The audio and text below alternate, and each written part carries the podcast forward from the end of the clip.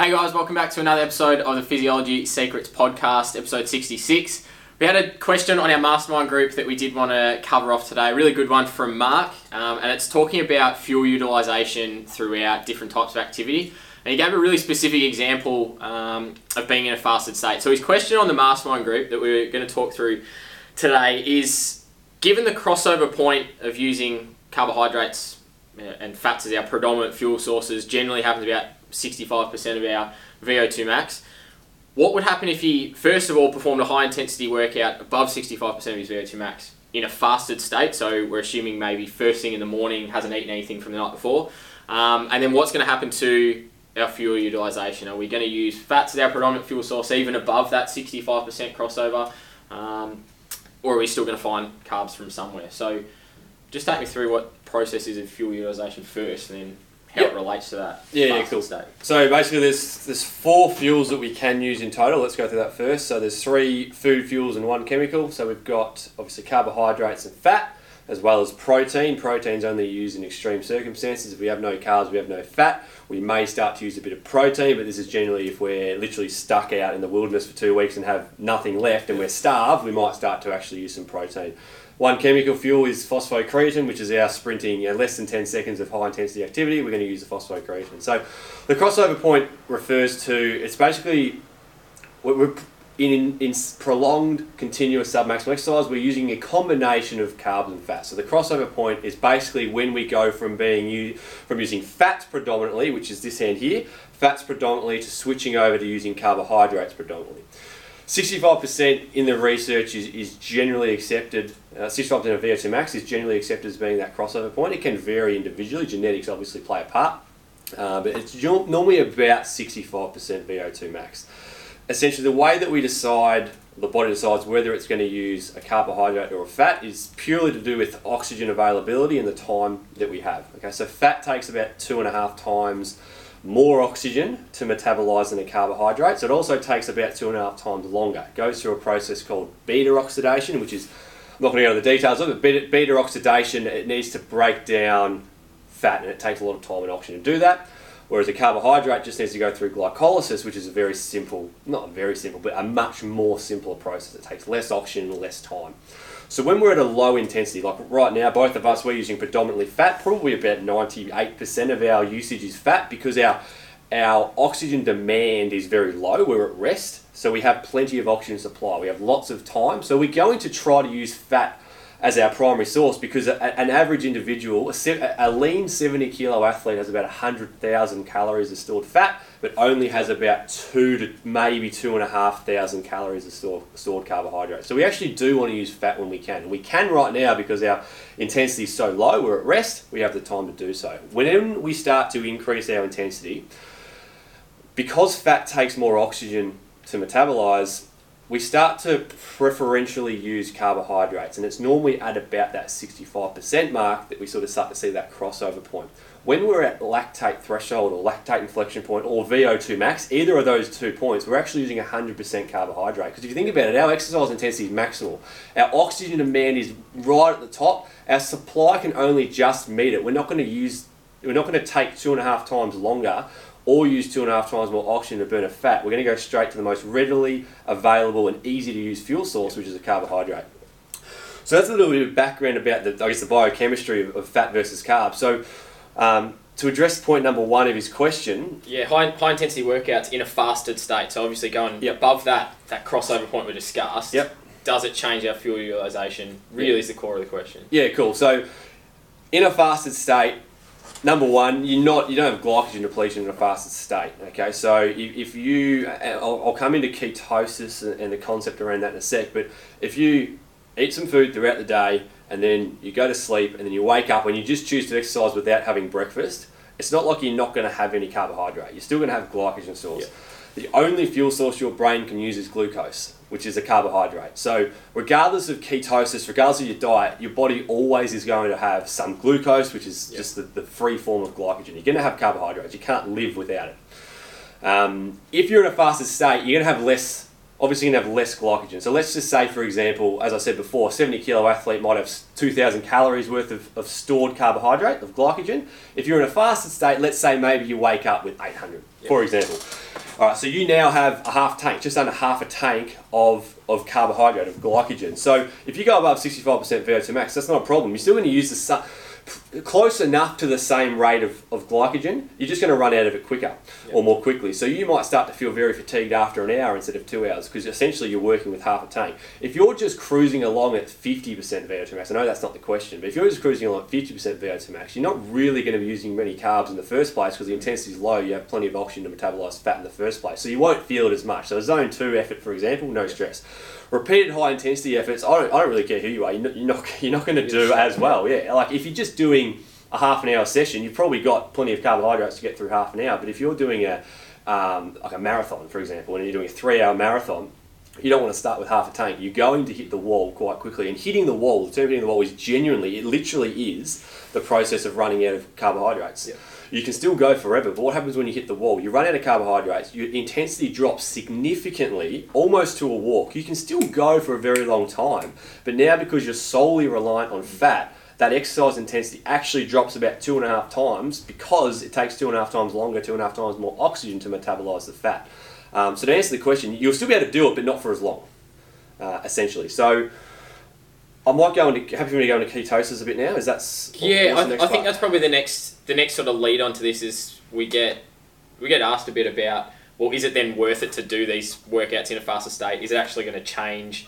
Am I going to become sort of fat adapted? Is a common term thrown yeah. around? Is that better for for long endurance type events? Uh, you hear it thrown around a bit. Ketosis is a word that gets thrown around. Mm-hmm. Do you want to just go into a little bit about what people are sort of talking about there? Does it relate? Does it actually improve us? Or yeah, not really worth it. Yeah, I mean, oh, let's have a chat about it. And look, it's one of those high study areas at the moment. There's lots of research being done on the effects of ketosis and performance.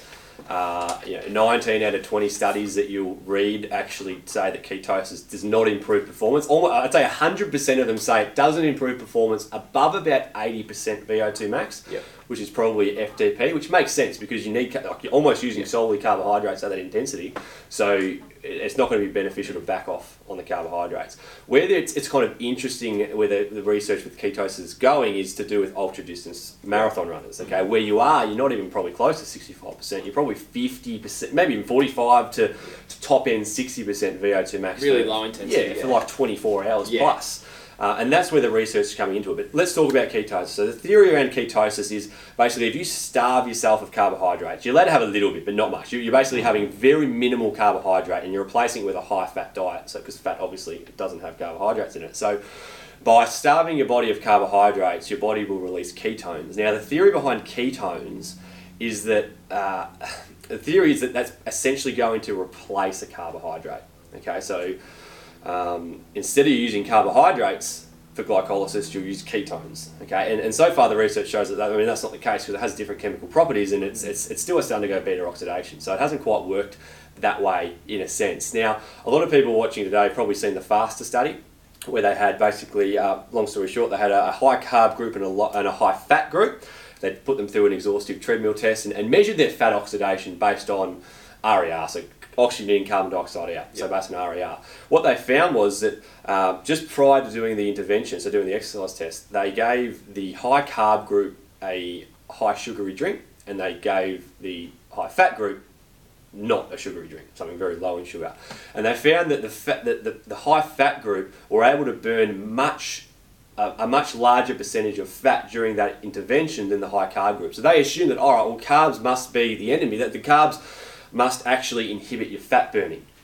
But that's not the case. And it's not news that it's actually insulin that is going to inhibit your fat burning. So the way that insulin, so basically insulin is released when you eat a carbohydrate. So when you actually consume it. So if you have a gel or, or a sports drink that has high sugar, your body will release insulin and that insulin will inhibit your fat burning. That's not news. That's that's been around for years and years and years.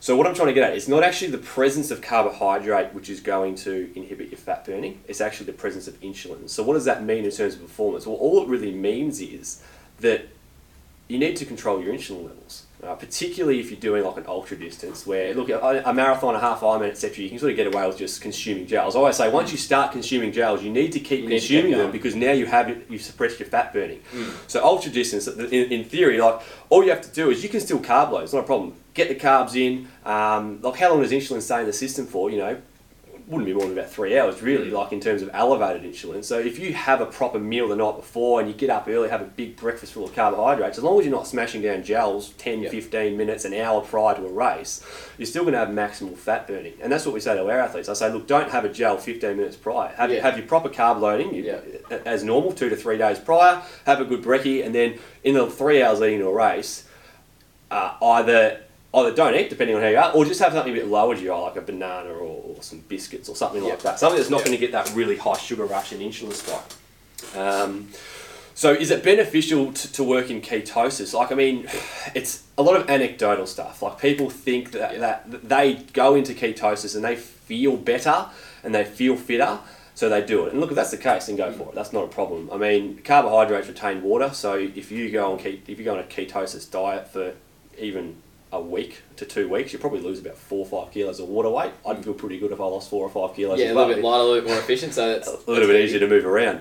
Um, but ketosis itself won't. It's not going to give you more of a zone two stimulus or anything like that. Yeah. You could just exercise at a lower intensity and potentially play around with maybe restricting your high sugary stuff during training. Okay, in a race you want to do it because you need to keep your glycogen stores topped up so we can work at high intensities close to FTP because you don't want to hit the wall. Mm. But in training, look, if you want to play around with with um, what I mean, what fasted training would do is essentially just make you use fat more from the beginning, but it's not going to help with your mitochondrial stimulus. And if you start to go above that 65% quite regularly, you're going to run out of your carbohydrates quite pretty quickly. quick.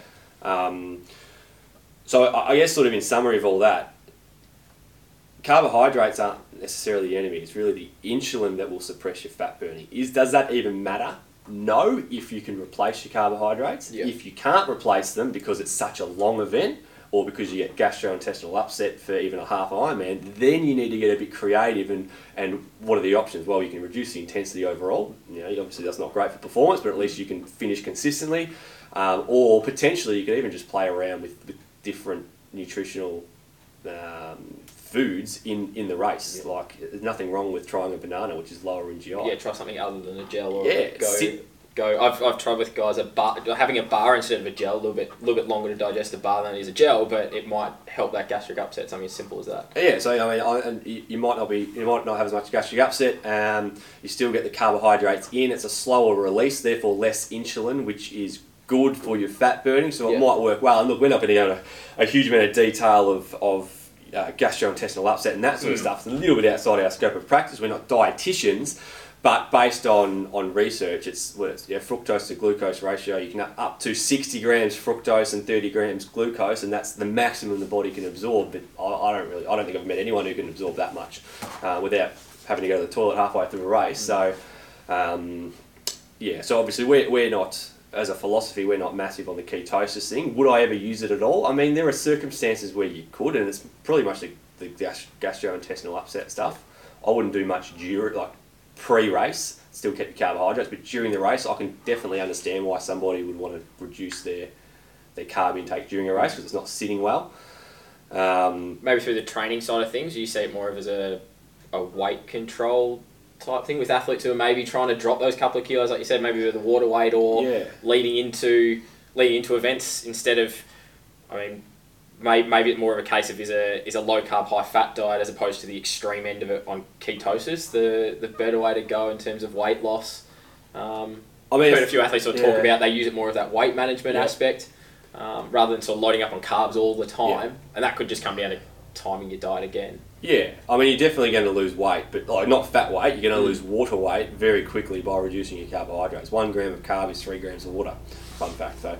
Um, if you if you did reduce your carbohydrates, you would lose quite a bit of fluid there. Um, I guess it depends on what your event is, because as soon as you carb load back up, you're going to put that weight back on, which is just the reality of it. But if you're a boxer or someone who needs to cut weight and make Yeah. weight, yeah, absolutely, it's a, it's a good thing to do. You know, along with you know wearing your sweats and all that sort of stuff to try to sweat out your fluid, but. Um, yeah, in most circumstances, I- I wouldn't really use it. Uh, I guess where the research will be interesting is going to be with the ultra stuff, as I said, and that's where Yeah. most of the research is going. Is yeah, can can being on a ketosis diet or a ketogenic diet is that going to improve our fat burning over the period of twenty four hours? And look, I, I, I don't know. Like ba- based on my decent knowledge of how of glycolysis and beta oxidation works, I'm going to say probably not. But at least through reducing your carb intake during a, a certain event, you will have less insulin release, and therefore you will have maximal fat burning. And maybe when you look at uh, energy in versus energy out, maybe a, a either a lower GI carbohydrate or potentially keeping the intensity low enough that you don't really rely on carbohydrates at all, that, that might be where you see the major benefit in that long stuff at very low intensity. Yeah. But again, it's probably still the question of if you're trying to compete at a high level in those really long ultra races, you still need to go faster at the same time to be number one, podium, etc. So there probably is a trade off at some point, I guess, even in the ultras, that you want to still be working pretty hard, I'm guessing. Yeah, I mean, It is going to be a lower intensity, say, to, compared to a, uh, a half marathon, for example, going out and doing a 100k, 100k ultra. Mm. But if you still want to be on the top, I'm assuming you'd want to still be working pretty I mean, at, at the top yeah. level. If you want to be faster, you're still going to have to work. Yeah, I mean, you're still going to have to move, but I mean, an ultra's going to be a, a battle of consistency and Yeah. who can eat the most, really. So, uh, you know, a, lot of the guys that we know, your beauty, for example, you know, what does he do? Like, they, they- you wear a heart rate monitor and you say, I'm, st- I'm not going above X heart rate, and that might mean walking up the hill Mm. because once you start to go above a certain heart rate, and maybe people had that metabolic efficiency test or whatever, where that crossover point is, they know that once they get to a certain heart rate, they're starting to really tap into more carbohydrate usage, which isn't going to be Isn't ideal. good over the long term. So I think ultra distance, we talk about the core components of endurance success. Ultra distance is everything. It's not Yeah. just your physiology, it's not just So your running economy, it's also your nutrition, your hydration, um, your motivation, your Yeah. environment, lots and lots of So factors. So, um, yes, you want to work as hard as you can while still finishing the race, but there's like seven or eight other other factors which is going to determine who wins and who loses there. I think you're never going to run a, an ultra at 80% VO2 max. It's not going to happen. So, Yeah.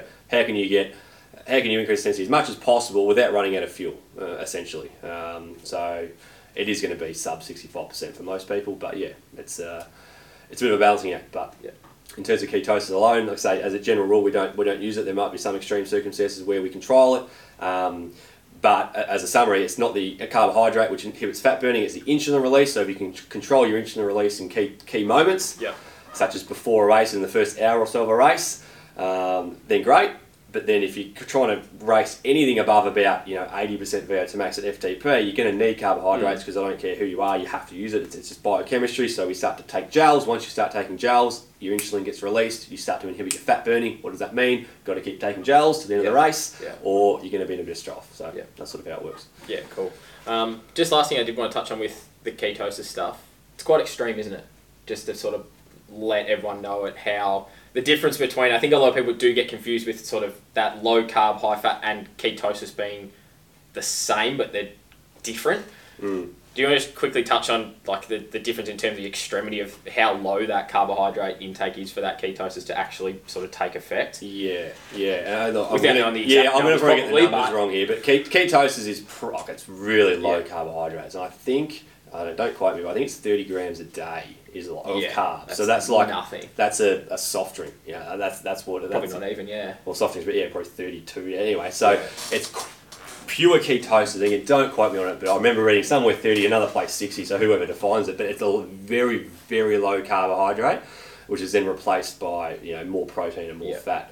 Um, for your body to release ketones, my understanding is that you need to be almost in not in a starved state, but yeah, a starved of Yeah. carbohydrate state for that to happen. Whereas yeah, low, low, lower carb, higher fat. Hey, if that works for you, that's great. That's probably just a healthier diet. That's Yeah. cutting out the crap, cutting out the sugar, cutting out you know, all these soft drinks, and cutting out you know whatever the, Yeah, the sugar, and and, replacing it with of avocado and avocado, nuts nuts and all the healthy yeah. stuff. So Yeah. I, I have nothing against lower carb, higher fat, purely from a health perspective, if not anything else. Uh, but then when we're talking about a performance perspective, if you're wanting to hold a high, intensity, for as yeah. long as possible, you need carbohydrates. Yeah. Yeah. And that's where you could get away with then doing your low carb, high fat throughout maybe your normal training, then carb load into your into your event to boost it up. Yeah, I mean, just cycle it as well. Like you could do, yeah, no problem doing lower carb, higher fat for your zone two because you will be not too much above that sixty five percent, and uh, you'll be able to replace the carbohydrates you do use quite quickly. But if you know you've got a hard interval session, if it's 30 minutes, yeah, I probably wouldn't do it faster because you, will be hungry. But if you're doing 30 minutes, you'll get through with the carbohydrates you've got. If you've got a, a 90 minute or a two hour tempo session where you're right at or close to threshold or beyond, um, then all right, if you know you've got that the next day, you want to bump your carbs back up because you are going to need that fuel source in that training session. So there's no problems with cycling it. But as I say all the time, it's just a balanced diet. It's not Yep. not one one Yeah, trick one is yeah, that's right. You just Yeah. got to have a balanced diet, work for you, and, and and just understand that the higher the intensity, the more carbs you will need.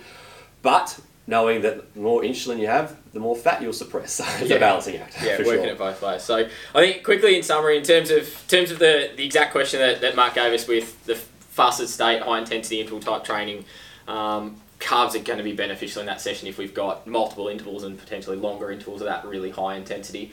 Um, if you're doing the longer, slower stuff, your really big ultra type events, that's probably when that that sort of ketosis and that the, the May have some stuff may- validity, yeah. may have some validity, but again, still sort of emerging in the research. We got to Yep. we got to sort of wait and see a little bit on what What comes in the next little while. Um, so yeah, really to, to, to summarise, carbs aren't carbs aren't such a bad thing. Just timing again. If you Yeah, timing. wor- working insulin. that working that insulin release, don't go smashing a, a really high high carb gel immediately before you start session. Probably probably is going to hurt you more than um, sort of going to the session and maybe eating something during or after. Um, so hopefully that answers answers your question, Mark, uh, regarding what's going on with our fuel utilisation. Again, another great question from the mastermind group. So if you have your own question you'd like to ask, we'll leave the link below to join up to our mastermind group. You can click through and, and join the Facebook forum where you can ask all of your questions in there, have them answered on the podcast. Again, hope you enjoyed this episode and we'll see you in the next one.